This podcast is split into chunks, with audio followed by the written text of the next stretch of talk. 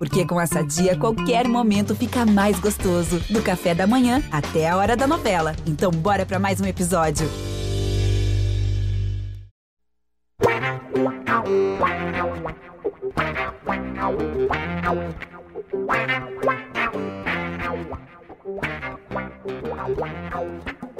Muito boa tarde, amigo e amiga Santista. Eu sou Bruno Gilfrida, estamos de volta aqui para a terceira entrevista com os candidatos à presidência do Santos.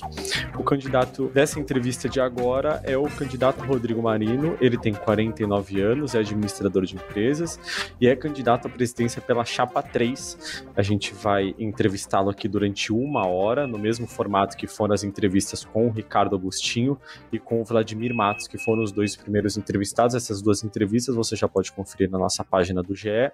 E depois, na próxima semana, entrevistaremos também Maurício Maruca e Marcelo Teixeira. Chamo aqui também o Iago Rudak, meu companheiro de cobertura do Santos. A gente vai fazer essa entrevista com o Rodrigo Marino agora. E o formato, como eu disse, é a mesma das demais. Eu vou chamar agora o Rodrigo Marino e a partir do momento que ele der o boa tarde, que ele se apresentar, o cronômetro está valendo. A gente passa por 10 temas é, sobre as propostas dele para esses assuntos e para a gente debater o futuro do Santos. Lembrando que a eleição é no próximo dia 9.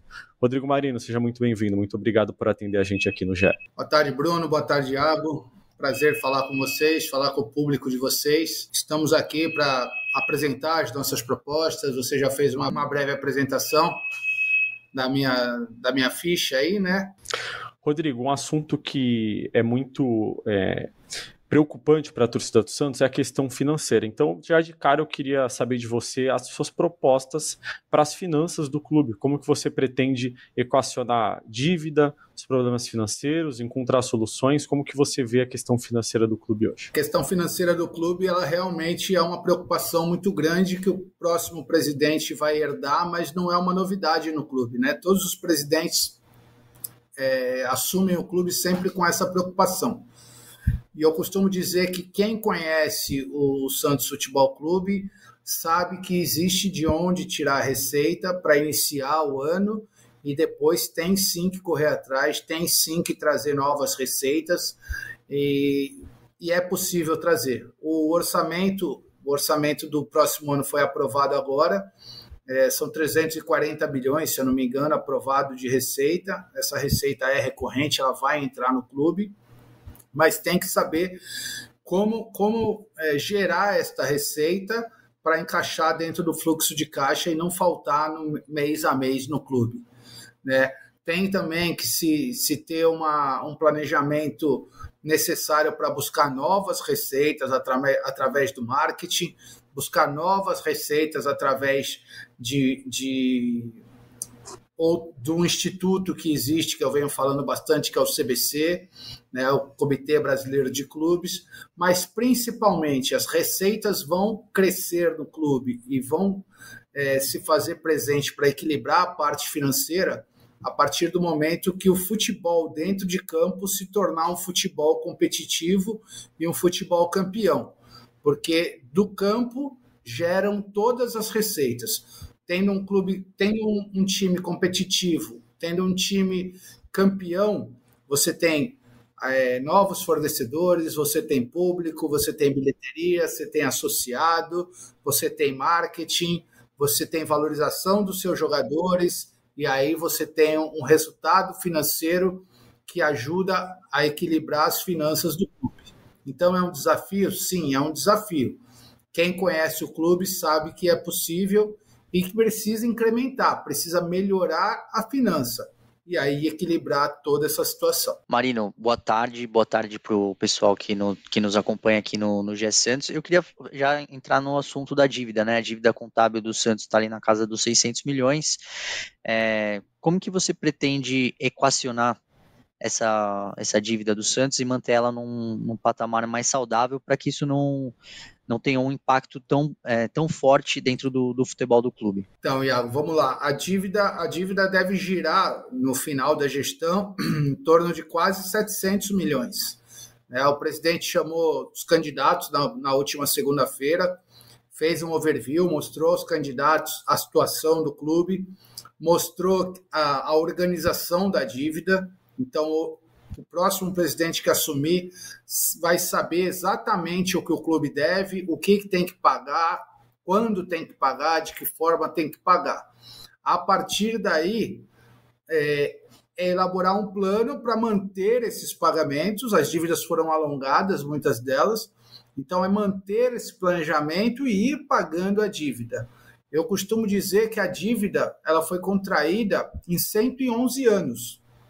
Então, ninguém tem obrigação de saldar essa dívida em três anos, até porque não é possível.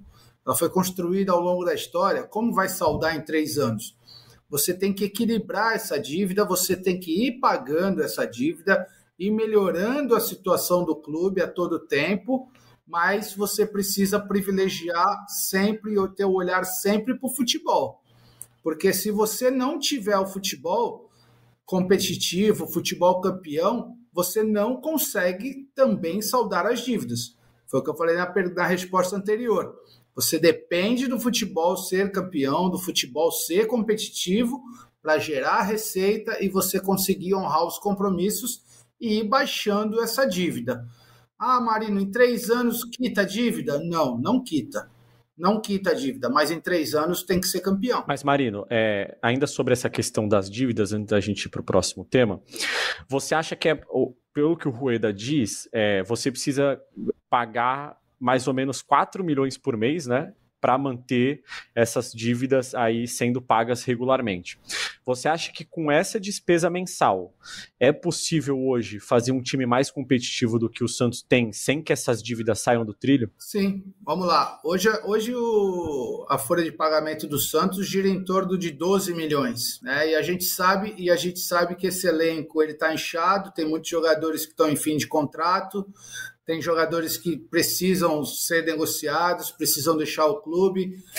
Mas, de qualquer maneira, vamos só para fazer uma conta para vocês entenderem, vamos falar de 12 milhões de folha de pagamento e mais 4 milhões de dívidas. Vamos falar de 16 milhões custo mês do clube, né? Então, que é, quando eu falo 16 milhões, eu falo 12 de folha, a folha de pagamento é 90%, 95% da despesa do clube. Tá? Então vamos fazer, vamos fazer 16, a gente vai encontrar aí 12 meses, 192, é, 208, 13 meses, né? Contando o 13 terceiro. Estamos falando de 210 milhões de custo ano. Salários mais 4 milhões mês para pagamento de dívida. Então a gente parte que a gente precisa de uma receita de 210 milhões para que o, o, clube esteja equilibrado, tenha o seu futebol funcionando e tenha as dívidas sendo pagas. Então, se a gente pensa numa receita de 300 milhões ou mais de 300 milhões, só para mostrar para vocês como é possível manter essas dívidas sendo pagas, manter as finanças do clube equilibrado e ainda ter uma melhora no futebol para você buscar para você buscar títulos. É, mas é, essas, essas dívidas que a gente está falando aqui são recorrentes, né, Marino? Para você reforçar o time, de repente você precisa com, comprar direitos econômicos, enfim, acaba gastando um pouco mais. Era mais sobre isso que eu estava falando, assim. Você acha que o Santos hoje tem um poder de investimento, mesmo com tantas dívidas assim? Então, e aí não é custo, né, Bruno? Aí é investimento. Então você investe no futebol e o futebol te retorna. Por exemplo, nós por três anos o Santos não tem premiação de Campeonato Paulista, é uma premiação muito baixa de, de Campeonato Brasileiro, porque disputou para não cair. O ano que vem não vai ter Copa do Brasil, mas também já não teve receita boa na Copa do Brasil passada, na Sul-Americana passada, porque foi eliminado precocemente. Ou seja, precisa ter time forte para passar, avançar de fase, para chegar na parte de cima da tabela e ter retorno financeiro.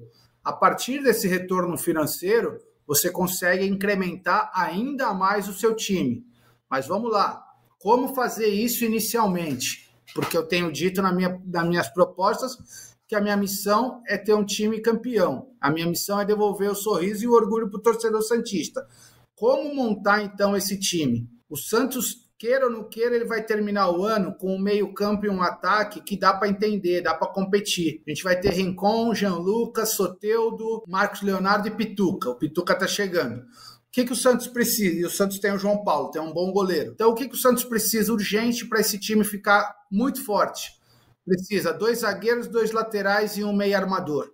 Eu estou falando aí das posições teoricamente mais baratas do futebol: zagueiros e laterais. Um meio armador é mais caro. Então, não é, não é um investimento tão grande assim que o Santos precisa inicialmente para já ter um time capaz de ser campeão. Então é possível. Perfeito, Rodrigo. Maravilha, Marino. É, obrigado. É, eu, queria, eu queria te passar para o próximo tema, é, que é sobre a nova Vila Belmiro. Né? É, é um assunto recorrente entre conselheiros e associados do Santos é, a revisão do, do, do, contrato e do projeto com da, do projeto da nova vila que é feito pelo Luiz Volpato e da, da construtora com a W.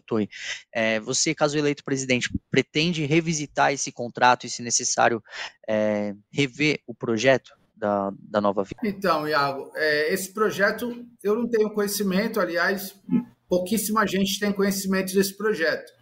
Eu escutei muita coisa, li alguma coisa que foi publicada na imprensa, mas de fato, assim, objetivamente, ninguém tem, ninguém tem conhecimento desse projeto. Fala-se que tem multa para rescindir, fala-se que se não construir com a W Torre tem, um, tem uma cláusula que fica dois anos sem poder construir com ninguém. Fala-se que diminuiu muito a parte arquitetônica, mas ninguém tem a certeza disso. Então, naturalmente, quando assumir o clube, eu vou precisar olhar esse contrato. Esse contrato está assinado e foi aprovado pelo conselho. E se ele for tão leonino assim, vai ter que trazer a discussão, mostrar, ter que levar ao conselho, mostrar ao conselho e aí seguir a orientação que o próprio conselho até determinar, porque esse contrato não foi aprovado pelo presidente foi aprovado pelo Conselho Deliberativo, ele tem uma força de decisão do Conselho. Então, se a gente visitar esse contrato e entender que ele é ruim, precisa ser levado novamente ao Conselho para abrir nova rodada de discussão com a W Torre. Agora, eu não, eu não posso imaginar, não posso crer que três anos se passaram discutindo esse contrato para se aprovar um contrato que não está, não, não seja bom, não seja bom para o clube. Eu quero, eu quero crer que isso seja uma informação errada que estão passando por aí e que esse contrato é bom, porque não é possível três anos discutindo para aprovar um contrato ruim. Não é possível, né? Entendi, Marino, mas só para ficar claro, é, nesse cenário de que é um, um, contrato que você e seu grupo entendam que não seja um bom é, um, que não seja bom para o Santos, é, você cogita a rescisão desse contrato ou eventualmente conversar com uma outra construtora para fazer essa nova Vila Belmiro? Então, é difícil você falar sem conhecer o contrato. Muito difícil. Mas eu imagino que abrir uma conversa com uma nova construtora significa voltar à estaca zero. Mais do que isso, significa acarretar um custo de multa para o clube então, é uma, uma situação que ela precisa ser evitada. Tem que fazer de tudo para evitar qualquer tipo de situação dessa, qualquer tipo de litígio com a W Torre. Ainda que precisa que precise discutir o contrato, discutir o projeto arquitetônico, a viabilidade econômica, até pode ser discutido, mas precisa ser é, precisa trabalhar muito para que esse contrato vá adiante. Foram três anos discutindo. Não dá para voltar a estaca zero. Voltar a estaca zero é jogar uma, um balde de água fria na cabeça do torcedor. O Santos precisa de uma arena para crescer. O, o torcedor merece uma arena. Então, cabe à gestão buscar as, as melhores condições, mas para fazer o projeto andar. Eu sou totalmente a favor da construção da arena. Marino, ainda nessa questão é, de estrutura, de patrimônio do clube, é, a gente tem perguntado muito para os candidatos sobre os CTs, né? Hoje o Santos tem dois CTs, o CT Meninos da Vila, o CT Rei Pelé. O CT Rei Pelé é onde o elenco profissional treina, e a gente queria saber qual a tua proposta para essa questão estrutural de dia a dia mesmo, de hotel, de CT, é, se você pretende reformar o CT Meninos da Vila, fazer um novo CT, o que, que você pensa sobre isso? Primeiro, o CT Meninos da Vila, que é aquele ali do Saboó, a gente vai, fazer, vai revitalizar todo o CT. Né? Hoje, hoje a estrutura está antiga, está tá com problemas sérios de manutenção, então a gente precisa ali dois campos novos, precisa ali caixa de areia, precisa de estrutura de vestiário e precisa principalmente ali uma, uma conversa muito boa com a comunidade que está do lado. Né? Então, a, a, o CT Meninos da Vila ele vai passar por uma, revita, uma revitalização total. Esse planejamento a gente já tem. No CT Rei Pelé, a parte do profissional, muito embora já esteja antiga, ela atende, ela atende o elenco profissional com dois campos, estrutura toda de retaguarda, de academia, fisioterapia, ela atende o, o elenco profissional. Para a categoria de base, que tem aquele terceiro campo ali no, no, no Rei Pelé, e tem aquele vestiário que é aquela casinha de madeira velha ali, ali nós vamos construir uma estrutura totalmente dedicada aos meninos da vila. Vai ser uma estrutura ali de dois andares com 1.800 metros quadrados, tá? Uma estrutura pensada no modelo europeu, totalmente dedicada ao desenvolvimento e formação dos novos raios. Ali vai ter academia, fisioterapia, departamento médico, departamento técnico, toda uma estrutura integrada para que os meninos da vila possam ali fazer ter toda a sua atividade diária desde a alimentação até as suas atividades físicas e até estudantis, né? até de noções de direito, idiomas e etc. Né? Então a gente precisa realmente dar um foco, dar dedicação para que os novos raios comecem a cair mais ainda na vila, porque hoje a estrutura é muito pequena ou quase quase nula. E mesmo assim a gente revela. Então, se a gente dedicar se a gente colocar uma estrutura à disposição dos meninos da vila, com certeza vai ser muito melhor a, o desenvolvimento e a formação. Eu estou muito satisfeito porque esse projeto, eu tive em Madrid há um mês atrás e eu mostrei esse projeto para o Roberto Carlos, para o pentacampeão mundial Roberto Carlos, que ele é santista. Eu tive na casa dele, mostrei o projeto para ele e ele ficou muito impressionado. Ele falou assim: Olha, Marino, muito bom esse projeto, muito bom. Tá nível europeu, toca para frente esse projeto. Eu falei, Roberto, se a gente ganhar, eu vou tocar, pode ter certeza. Aí ele falou, quanto vai custar esse projeto? Eu falei, é um investimento de 10 milhões. Aí ele falou, de euros? Eu falei, não, de reais. Aí ele falou, de reais? Um milhão e meio de euros? Eu falei, um milhão e meio de euros. Ele falou, poxa, para ter isso no meu Santos, isso aí eu garanto. E deu risada. Ele falou, tá muito bom. Aí eu brinquei com ele, pô, vou gravar isso com você. Ele falou, gravo agora.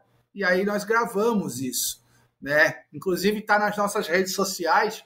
Quem quiser aproveitar para divulgar, quem quiser acessar, é arroba Renova Santos, arroba Rodrigo.marino10. Lá tem esse projeto, o vídeo do projeto, e também tem o vídeo do Roberto Carlos dizendo que o projeto vai sair, né? E eu fiquei muito satisfeito, porque ver um jogador renomado, pentacampeão do mundo, que treinou nos melhores centros de treinamentos do mundo, dizer que aquele projeto é muito bom em nível europeu, dá uma motivação muito grande e uma certeza de que a gente está no caminho certo. Então, isso para o primeiro ano de gestão, nós vamos ter o Meninos da Vila revitalizado e vamos ter o, essa estrutura construída no Rei Pelé. Ô Marino, hoje o terreno do CT Rei Pelé ele ainda aguarda a resposta né, da proposta do Santos de compra desse terreno, porque o terreno hoje não é do Santos. Na proposta que o Santos fez para comprar, para a União, para comprar esse terreno, o Santos ofereceu uma porcentagem da venda de cada jogador. É, enfim, por um tempo. E eu queria saber de você o que, que você acha dessa proposta e como é que você pretende tocar esse projeto correndo o risco de, de repente, essa proposta não ser aprovada. Eu não conheço essa proposta a fundo, né? Eu sei que existiu uma proposta, que existe, existiu uma tentativa de compra do terreno. Eu penso que o Santos precisa sim ir atrás de comprar aquele terreno. Não são valores absurdos, tá? Não são. É, existem formatos, mas para comprar esse terreno, o terreno é do governo federal para você conseguir é, montar essa operação e de fato comprar o terreno, você precisa de uma aproximação com o governo federal. Pensando nisso, eu antes mesmo da eleição já estive em Brasília, conversei com o ministro Luiz Marinho, que é o ministro do Trabalho, né? E é um ministro que não tem nada a ver com essa parte de terreno, mas é um ministro. Por que eu fui falar com ele? porque ele é santista. Então fui lá, levei uma camisa de presente para o ministro e fiquei 40 minutos conversando com ele a respeito do Santos. Ele foi uma conversa de dois torcedores, né? Um candidato a presidente e o outro ministro. Mas foi uma conversa e ao final da conversa, quando nós nos despedimos, ele falou assim: "Olha, a partir de janeiro, se você estiver eleito, volta aqui e o que eu puder fazer por você, eu, eu faço. Né? O que puder fazer por você, não. O que puder fazer pelo Santos. Então, estamos à disposição.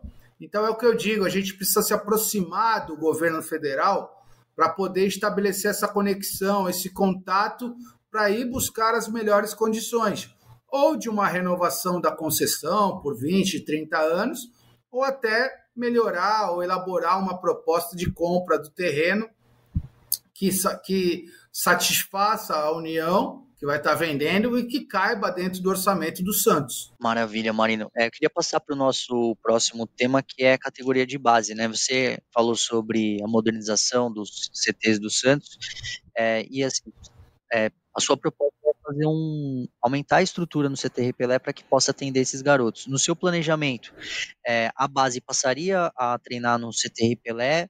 É, hoje, o sub-20 treina ali, o sub-17 algumas vezes, as sereias da Vila treinam lá é, como que ficaria a, a distribuição da base é, nos dois CTs, já que a estrutura né, de academia, fisioterapia, ficaria nesse, nesse novo hotel, né, nessa nova estrutura física do CT Pelé. Então, nós teríamos toda essa área de retaguarda no CT Pelé. Ali estariam concentrado todas as categorias, todas usariam essa estrutura, tá? Do 13 até o 20, do 11, todas as categorias e mais o feminino treinariam nessa estrutura.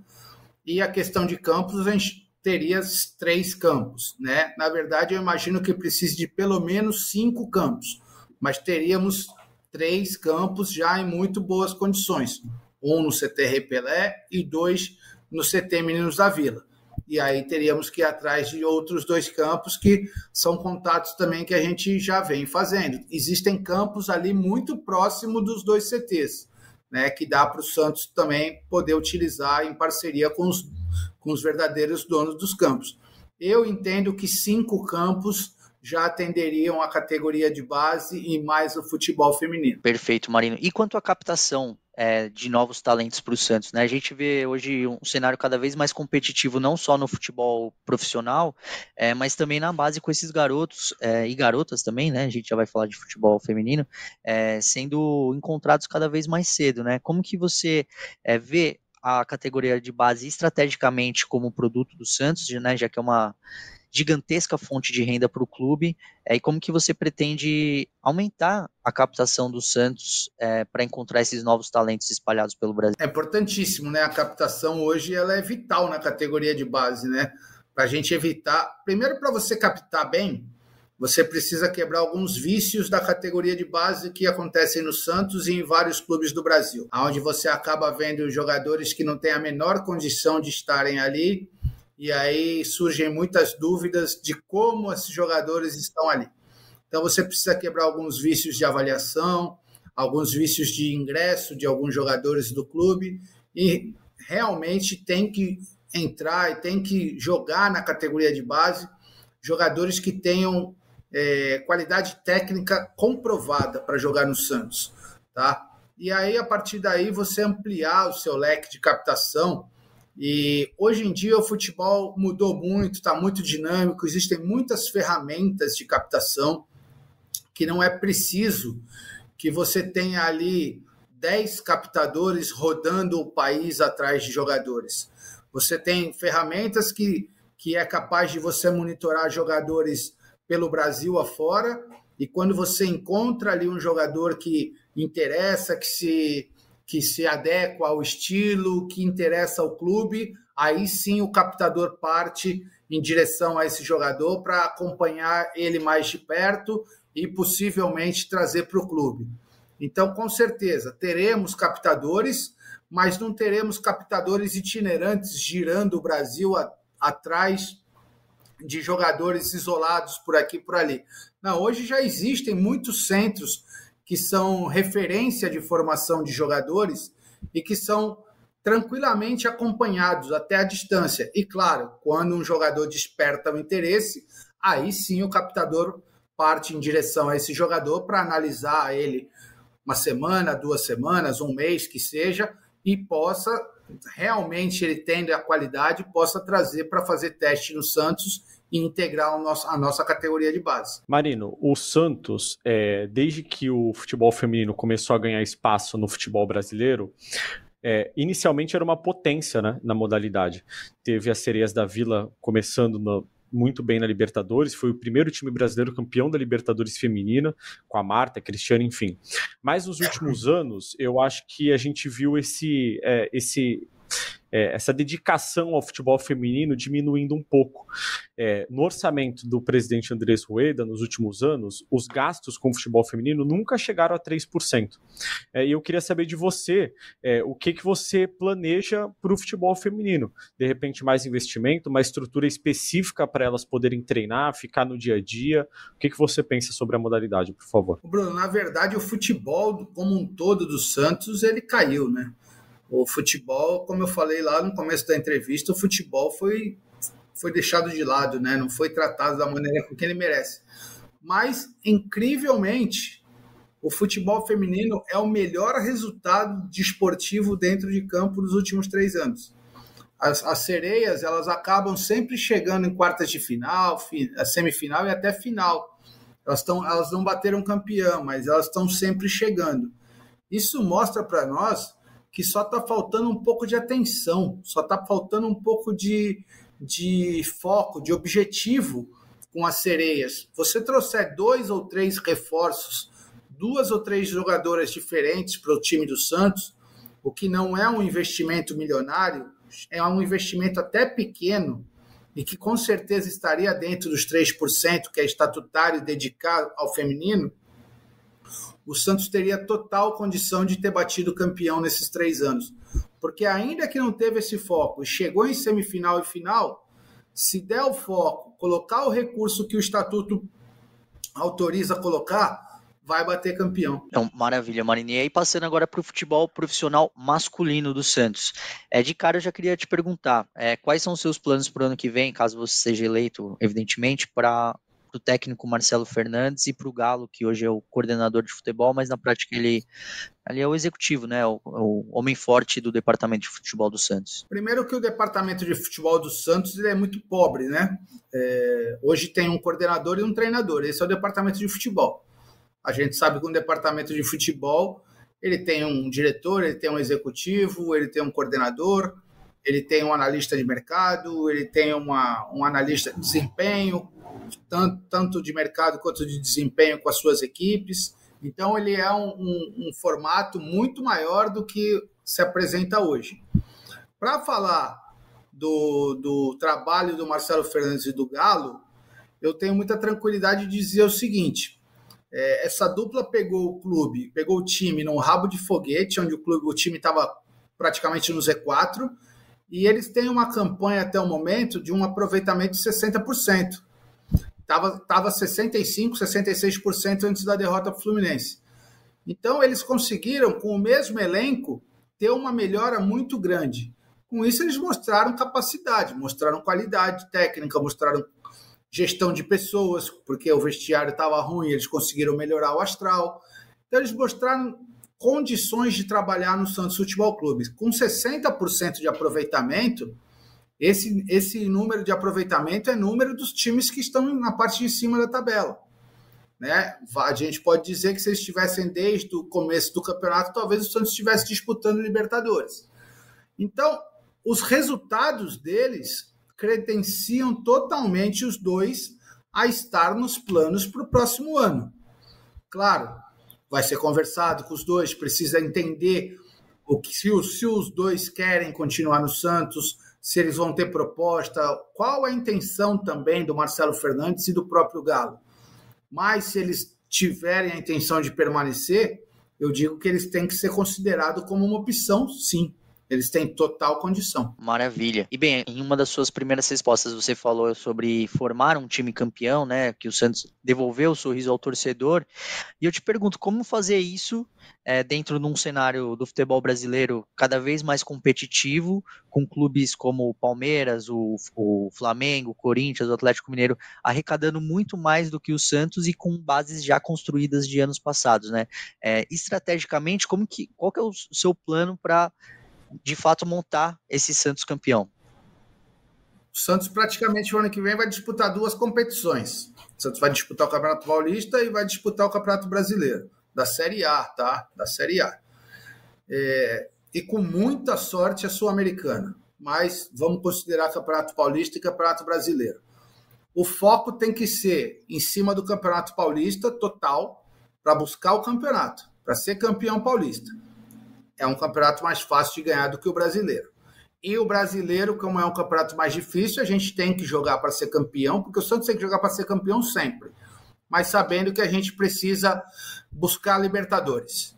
Tá? Sendo campeão no Campeonato Paulista e buscando Libertadores do brasileiro, a gente tem um primeiro ano que satisfaz a diretoria, com certeza. E aí, para o segundo ano, a gente pensa maior do que isso.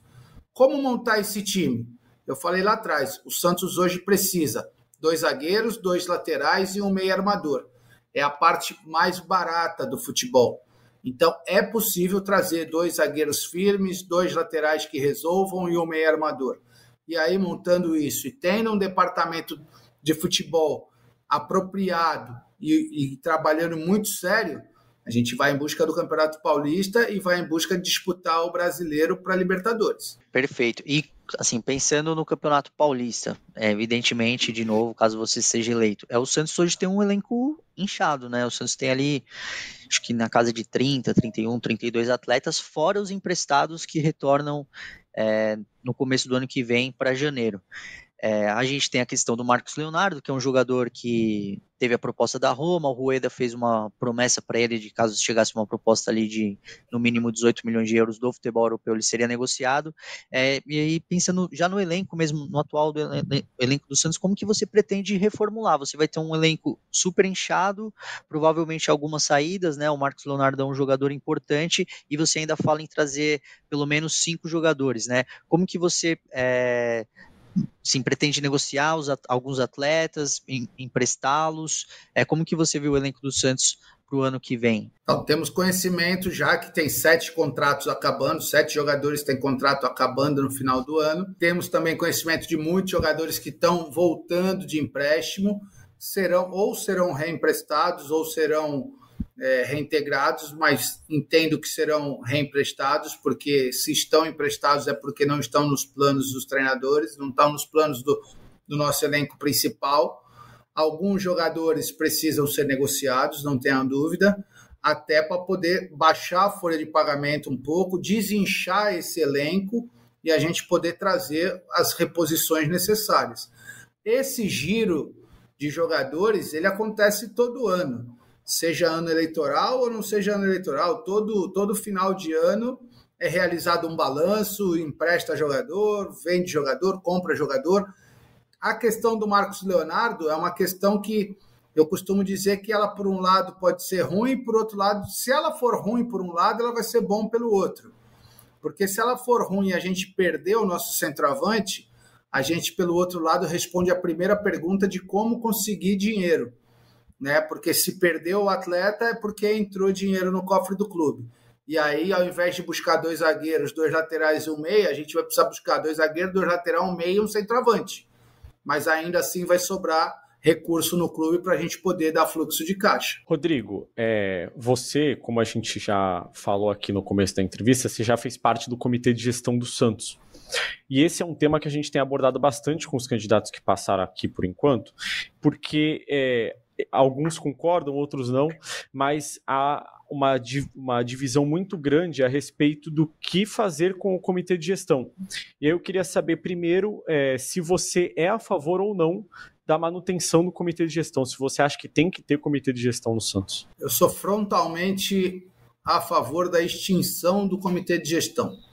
Precisa terminar o comitê de gestão para ontem Tá? O comitê de gestão é um modelo de gestão que já está no Santos há 14 anos e ele se mostrou ineficaz desde o primeiro momento. Eu tive a oportunidade de participar por seis meses do comitê de gestão e eu sei, eu falo de cadeira que não funciona. São ali várias cabeças discutindo o que elas pensam e o que elas acham, com pouco, pouquíssimo conhecimento técnico sobre aquilo que elas estão sobre aquilo que elas estão opinando.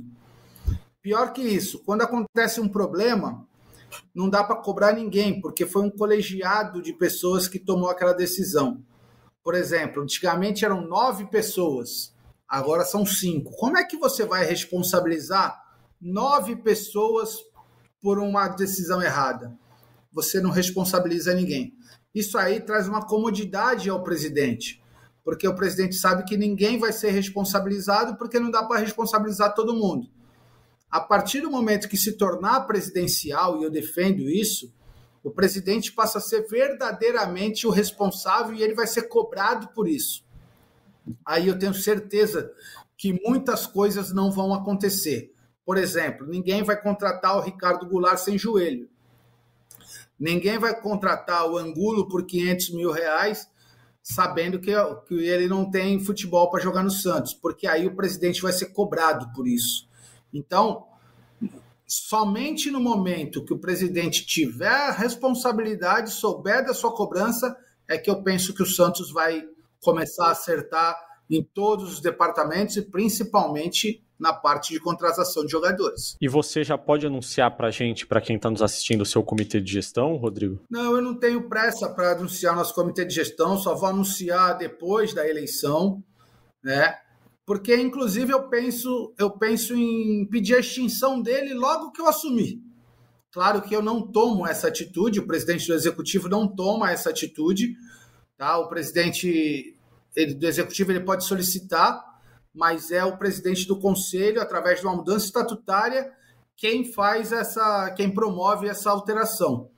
Mas não tenha dúvida que nos primeiros dias da minha gestão eu já vou solicitar ao, presidente do conselho. Então, o meu CG, com certeza, ele vai ser um CG temporário, um CG transitório até mudar, mudar o modelo de gestão. Então, eu nem, nem me preocupo muito com quem vai ser o CG. Tá? Isso eu vou, vou tomar essa decisão após a eleição, até porque também nas outras chapas existem alguns nomes muito importantes na história do, do clube muito, alguns nomes muito capazes, muito capacitados e que podem estar junto comigo na, na gestão do clube. Não precisa necessariamente ser da minha chapa, o meu comitê de gestão. Eu conheço, eu tive cinco mandatos no conselho, eu conheço, eu conheço pessoas que estão em outras chapas que eu gostaria que estivessem comigo, que são muito capacitados. Então, eu, a minha opção é esperar a eleição acontecer ver quais as chapas fizeram conselho e aí sim eu vou montar o meu comitê de gestão. Não precisa pressa, nós temos dezembro inteirinho de transição. Somente em janeiro que é dado posse ao conselho, somente em janeiro que é dado posse ao, ao comitê de gestão. Então nós temos tempo para tomar essa atitude com muita tranquilidade. Já vou te fazer duas perguntas em uma ainda no mesmo tema. É, se você não acha que de repente essa estratégia pode deixar o torcedor um pouco é, meio assim, ele pode decidir votar em alguém que ele já sabe quem vai ser o comitê de gestão, de repente, até porque, como você disse, não dependeria só de você é, a decisão de acabar com o comitê de gestão. É, e se durante esse processo eleitoral, justamente por causa dessa vontade que você tem de chamar alguns é, concorrentes pela presença, se houve alguma tentativa de aliança que talvez não tenha ido para frente, justamente para formar um bloco é, mais é, unido e não tantas chapas assim, porque você pareceu ter vontade de, caso eleito, é, chamar seus concorrentes hoje para fazer uma união no clube. Não, Bruno, eu acho que não. Eu acho que não afasta não, porque o, o torcedor, é, primeiro ele não está muito preocupado quem é o quem é o, o membro do comitê de gestão o torcedor está preocupado com a proposta do presidente, o torcedor está preocupado e olhando é, quem vai colocar um time para ser campeão, quem vai, quem vai estruturar o futebol, quem vai mexer no programa de sócio, quem vai buscar melhorias para o clube. Essa é a, a, atenção do torcedor. Eu, eu vou te falar que o torcedor não está preocupado nem com a dívida do clube. Essa é uma preocupação do presidente, essa é uma preocupação da diretoria. O torcedor está muito mais preocupado com a bola entrar, com o clube ser campeão, ganhar jogos, do que qualquer outra coisa. Mas, para a gente olhar é, a importância do CG, basta a, gente, basta a gente retornar na última eleição. O atual presidente foi eleito com um CG de notáveis, né? Tinham lá CEO de empresa, CEO de banco, CEO de. E, esses, e essas pessoas deixaram o presidente falando sozinho, essas pessoas não deram a atenção para o clube que o clube precisava, né? e de alguma maneira deixaram o presidente ali falando sozinho. Então, não quer dizer que você anunciar antes ou você ter ali nomes é, notáveis no CG te garantem é, te garantem um voto ou te garantem uma boa gestão. Não está não tá pautado sobre isso.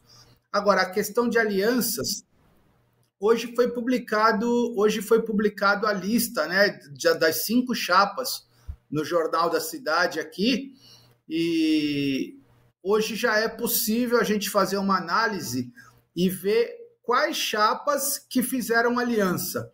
Está muito claro nas chapas, por exemplo, onde estão os conselheiros da corrente tal, da corrente tal, das várias correntes do clube. E se você olhar lá a chapa 3, se você olhar a minha chapa, você vai ver que não tem aliança com outra chapa, não. É uma chapa que pensou no clube, é uma chapa, vamos dizer assim, uma chapa pura. Pura, pura, pura nunca vai conseguir ser mas é uma chapa muito, muito perto de ser pura. Enquanto as outras chapas, ali você consegue ver as, as verdadeiras alianças.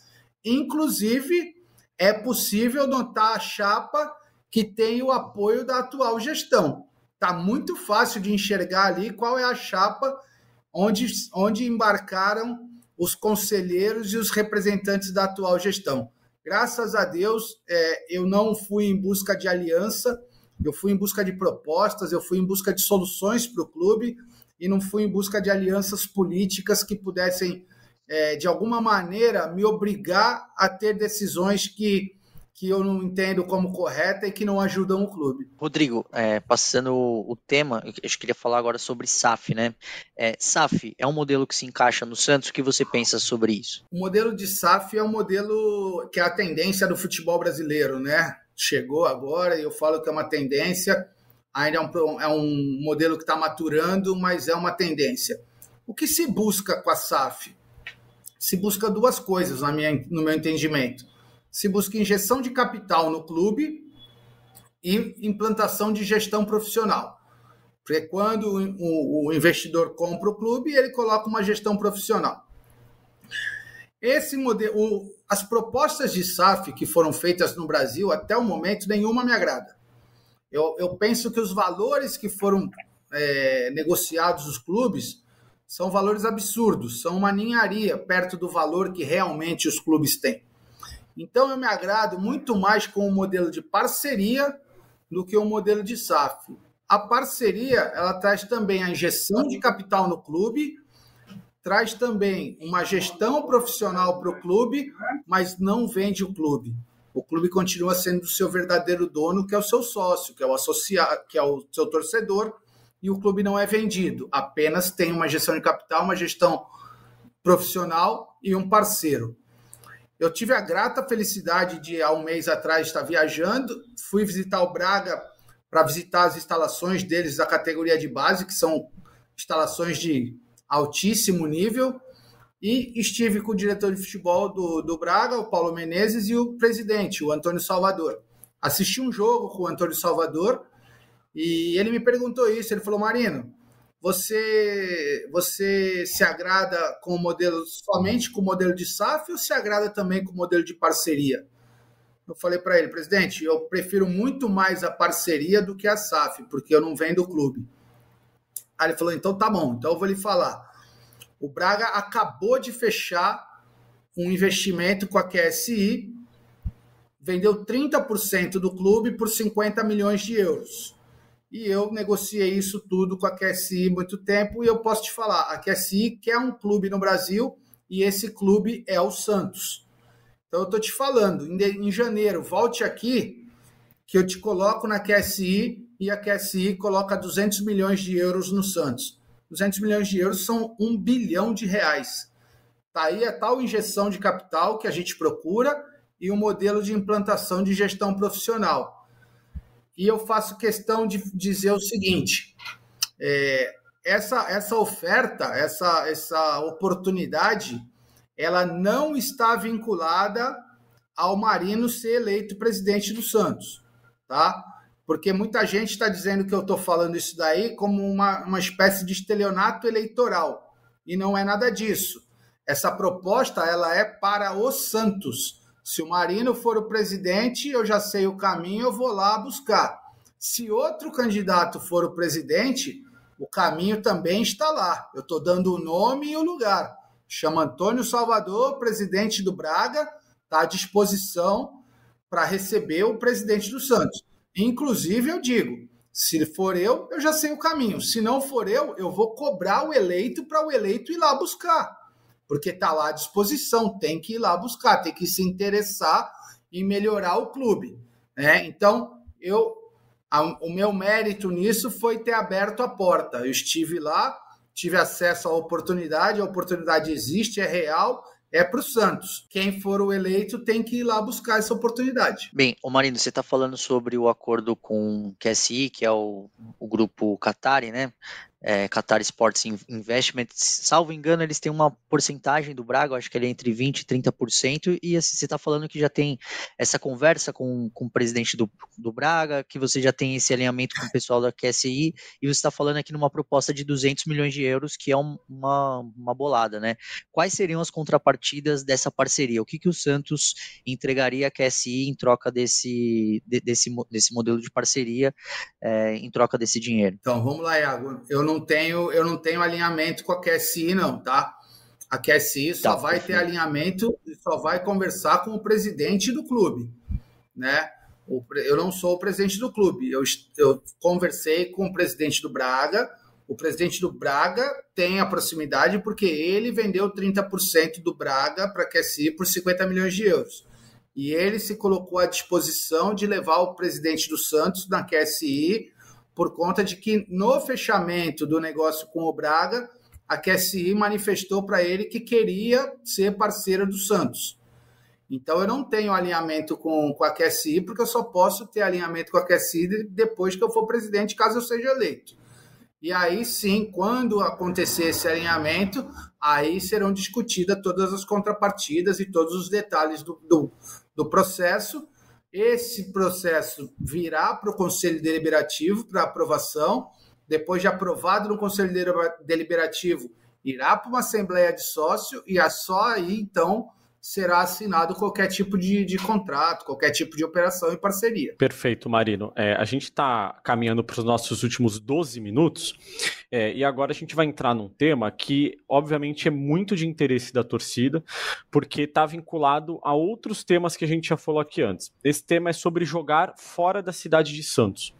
É, o Santos hoje praticamente parou de jogar fora da cidade de Santos. Praticamente não, como mandante, o Santos parou de jogar fora da cidade de Santos. Só jogou no Campeonato Paulista, é, no, no Canindé, uma partida, mas os outros jogos jogou em Santos, é, porque o Pacaembu está em reforma, mas a gente tem outros diversos locais onde o Santos poderia jogar. Claro que muitos deles acabam sendo de contragosto do elenco, né, Rodrigo? Você já esteve lá dentro e você sabe que muitas vezes o elenco gosta de jogar em Santos, né? E aí você chega como uma. Justamente quando você não vai viajar, você oferece um jogo fora de Santos, acaba sendo um pouco complicado.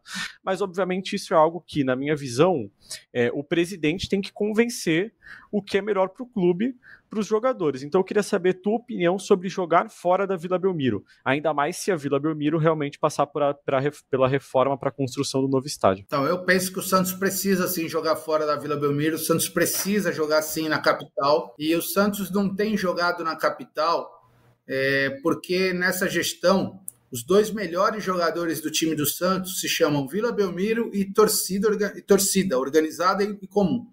Né? São os dois grandes reforços que fizeram os, o, o time se manter na Série A do Campeonato Paulista e do Campeonato Brasileiro. Se não fosse a Vila Belmiro e a torcida do Santos, o Santos teria caído para a segunda divisão. Então, por isso o Santos não jogou fora da, da Vila Belmiro. E aí eu volto lá no começo da entrevista onde eu falei que a gente vai ter um elenco competitivo, a gente vai ter um time para ser campeão. A partir do momento que a gente tem um time para ser campeão, a gente joga na capital sem nenhum temor, sem nenhuma necessidade de ter a Vila Belmiro como a nossa principal aliada, como nosso principal reforço. E aí eu faço conta, sou administrador, eu faço conta. A cidade de Santos ela tem 480 mil habitantes aproximadamente. A cidade de São Paulo tem mais de 500 mil santistas. Então não faz sentido o time não jogar na capital, o time não prestigiar a sua torcida da capital, porque só assim, de fato, o time aumenta a torcida, só assim, de fato, o time ganha em crescimento de, de visibilidade, etc. Agora, não é só jogar na capital, não é só mandar um jogo na capital. Eu, eu, eu já consigo imaginar o Paquembu pronto, o Santos mandando jogo no Paquembu, mas não só mandar um jogo, montar um evento esportivo. Imagina aquela praça Charles Miller com uma área totalmente dedicada para um match day, para receber o associado do Santos num espaço tipo daquelas é, fanfests de Copa do Mundo, de Copa das Confederações, onde tem ali um espaço com troféu para tirar foto, um espaço com ídolos para dar autógrafo, um palco musical, loja itinerante de venda de produtos do Santos, um espaço gastronômico com comidas diferentes. Você torna o jogo um evento esportivo. E aí, ao invés de só o torcedor estar presente, vai o torcedor e a família do torcedor. Ou seja, você automaticamente abre, abre, amplia o leque de torcedores que vão ao estádio. Você começa a oferecer novas oportunidades, novas experiências para o torcedor. Naturalmente, você começa a gerar novas receitas, começa a fidelizar o torcedor, e isso é fundamental fazer na capital. Claro, na Vila Belmiro também, sim, tem que ter o um match day aqui também. Mas quando você for para São Paulo, onde o público é muito maior até, você tem que recepcionar o público dessa maneira. Até porque eu penso que o associado que vai frequentar o match day, ele merece essa atenção do clube, ele precisa ter receber essa contrapartida, esse benefício do clube, até para justificar a mensalidade da associação que ele paga. Rodrigo, você já é conselheiro, como você falou, há cinco mandatos. É, e a gente, e você, obviamente, assim como eu, enfim, o torcedor, sabe que essa é uma proposta sobre jogar em São Paulo, ter um match day e tal, que acompanha as eleições do Santos há alguns anos já. Assim, os candidatos sabem que é preciso jogar mais em São Paulo, que falta uma experiência assim. É, por que, que você acha que nunca saiu do papel como se imagina que tem que sair mesmo. É, até quando você estava lá dentro no comitê de gestão, você via alguma movimentação e, e, entendia por que, que isso não saía do papel e por que, que você acredita que agora vai ser possível. Obrigado. Porque é uma questão de prioridade, Bruno. É uma questão de vontade de fazer. Eu nunca, eu sempre vi o discurso dos candidatos, mas eu nunca vi um gesto de vontade de realmente fazer isso. Quer um exemplo? É, no início dessa gestão agora, tinha ônibus da quando o jogo era aqui em Santos, tinha ônibus que saía da capital e descia a serra com sócio. Quando o jogo foi mandado em São Paulo, os poucos jogos que foram mandados lá, teve ônibus que saiu daqui para São Paulo. Hoje, atualmente, tem um ônibus, Bruno, um ônibus para o associado. Isso não é possível. Precisa ter quantos ônibus a demanda de associado pedir. Por quê? Porque os ônibus que são que descem, por exemplo, da capital para Vila Belmiro em dia de jogos, para os associados, eles são pagos pelo próprio associado. O próprio associado paga esses ônibus quando paga a sua mensalidade. O clube praticamente não custeia nada. O clube só repassa faturamento recebido da mensalidade do associado em prol de um benefício para o próprio associado. E tem um ônibus por jogo, 40 sócios são contemplados. A gente precisa ter 10 ônibus, 15 ônibus, 20 ônibus Quantos associados se interessarem em vir a Vila Belmiro assistir o jogo, tem que sair ônibus da capital. Quantos associados se interessarem em assistir o jogo na capital, quando mandar o jogo lá, tem que sair a quantidade de ônibus necessária aqui da Vila Belmiro. 15, 20, quantos ônibus forem preciso. Por quê? Porque isso está tudo dentro da própria mensalidade que o associado paga. Então, o que aconteceu, respondendo a tua pergunta, foi que foram foi só discurso de campanha. Nunca houve um gesto verdadeiro e uma intenção verdadeira de promover esse match day, de dar esse benefício para o associado. Isso é só vontade política. É só vontade do só o presidente ter realmente vontade de fazer esse match day, de colocar os ônibus, a coisa acontece é que infelizmente sempre foi só discurso político. Bem, Rodrigo, a gente já está encaminhando para o fim, a gente ainda tem mais quatro minutos. É, e antes de. A gente já terminou aqui os, os dez temas principais que nós temos conversado com todos os candidatos. E aí, lembrando que a gente já entrevistou o Ricardo Agostinho, Vladimir Matos, é, o Rodrigo Marina é o candidato da Chapa 3. Eu queria, antes só da gente pedir para você fazer as suas considerações finais, me chamou a atenção. É, a sua, assim, a seu, a sua, essas viagens que você fez para a Europa, ou essa viagem que você fez para a Europa, é, para buscar esse contato com, com o futebol europeu, buscar ali é, ver o que está sendo feito é, no local que hoje o futebol é, é, mais forte no mundo, né? E assim, eu, eu queria saber o que motivou essa viagem, assim, se já foi uma espécie de estudo para que você na, na, eventualidade de você se transformar presidente do Santos, ou se foi ali apenas uma, uma ocasião, ali, uma questão que você estava ali na, em Portugal e, e, teve essa oportunidade de conversar com, o pessoal do Braga? Não, na verdade foi uma viagem planejada, né? Uma viagem com essa finalidade, não foi uma viagem de turismo, não. Eu brinco com os amigos que eu não trouxe uma foto num ponto turístico, nem, nem de Madrid, nem de Portugal. Né? Foi uma viagem realmente é, de conhecimento, de imersão nos clubes europeus para trazer modelos de estrutura, para trazer modelos de trabalho, uma vez que a gente sabe que os clubes europeus são muito mais evoluídos que os nossos clubes aqui no Brasil. Então, justamente eu fui lá buscar conhecimento, buscar buscar um market que a gente fala na administração, né? Buscar as boas práticas, os bons exemplos que, que acontecem no futebol europeu para poder trazer para o Santos. E posso dizer que muito produtiva essa viagem, foi uma viagem curta ali, uma semana, mas deu para conhecer quatro clubes europeus, conhecer as estruturas deles, abrir muitas, muitos contatos, que com certeza vão ser muito úteis aí ao longo dos próximos três anos. Rodrigo, a gente está chegando aos 58 minutos de entrevista e, como prometido, a gente tem uma hora aqui para você falar sobre as suas propostas. É, então, agora, nesses dois minutos finais, agora um pouquinho menos, serei breve, a gente está acabando aqui os nossos temas, as perguntas que a gente tem para fazer. Então, você tem esse um minuto e meio aí, um pouquinho mais, para é, usar esse espaço para falar com o torcedor do Santos, uma oportunidade para você conversar com quem está aqui nos assistindo, para você é, falar por que, que ele tem que votar em você. Então eu quero agora me dirigir ao torcedor e o associado Santista e dizer que no próximo dia 9 o associado tem uma missão muito importante. Uma missão bem difícil até, mas muito importante, que é decidir a vida do Santos Futebol Clube para os próximos três anos. É, por que votar na chapa 3? Por que votar em Rodrigo Marino e Clóvis Simino? Porque a chapa 3, Rodrigo Marino e Clóvis Simino, o nome da chapa já diz tudo: renova Santos. O Santos precisa renovar, o Santos precisa oxigenar. Já é uma tendência do futebol que está se mostrando. Tivemos duas eleições agora, nesses últimos dias, e duas renovações aconteceram o torcedor, o associado não aguenta mais o velho, não aguenta mais a mesmice, não aguenta mais o retrocesso, o risco do retrocesso. Precisa renovar, a gente precisa oxigenar o futebol do Santos Futebol Clube. Eu trago para vocês propostas com início, meio e fim. Eu mostro o que eu quero fazer, mostro como eu vou fazer e mostro a garantia de como eu vou fazer.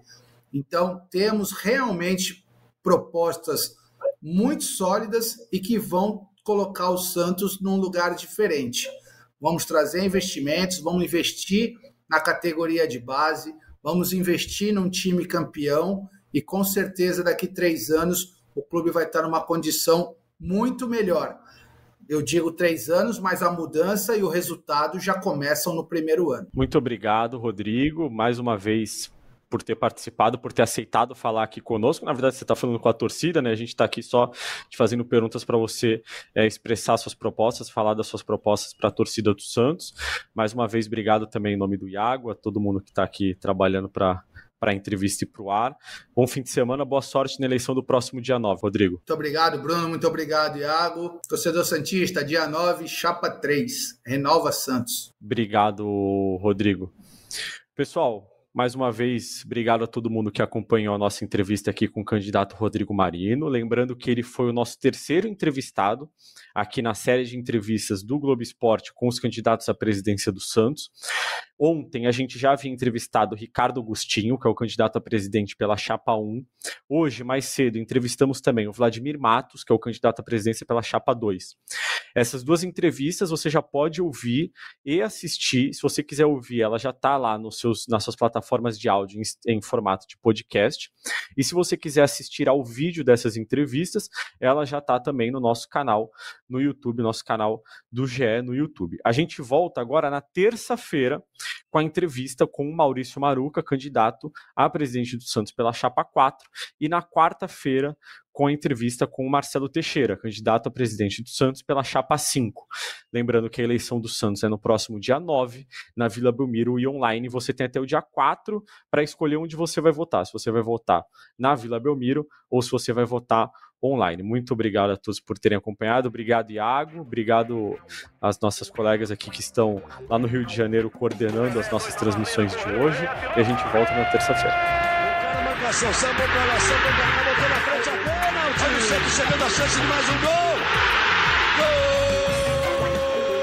pode bater de primeira.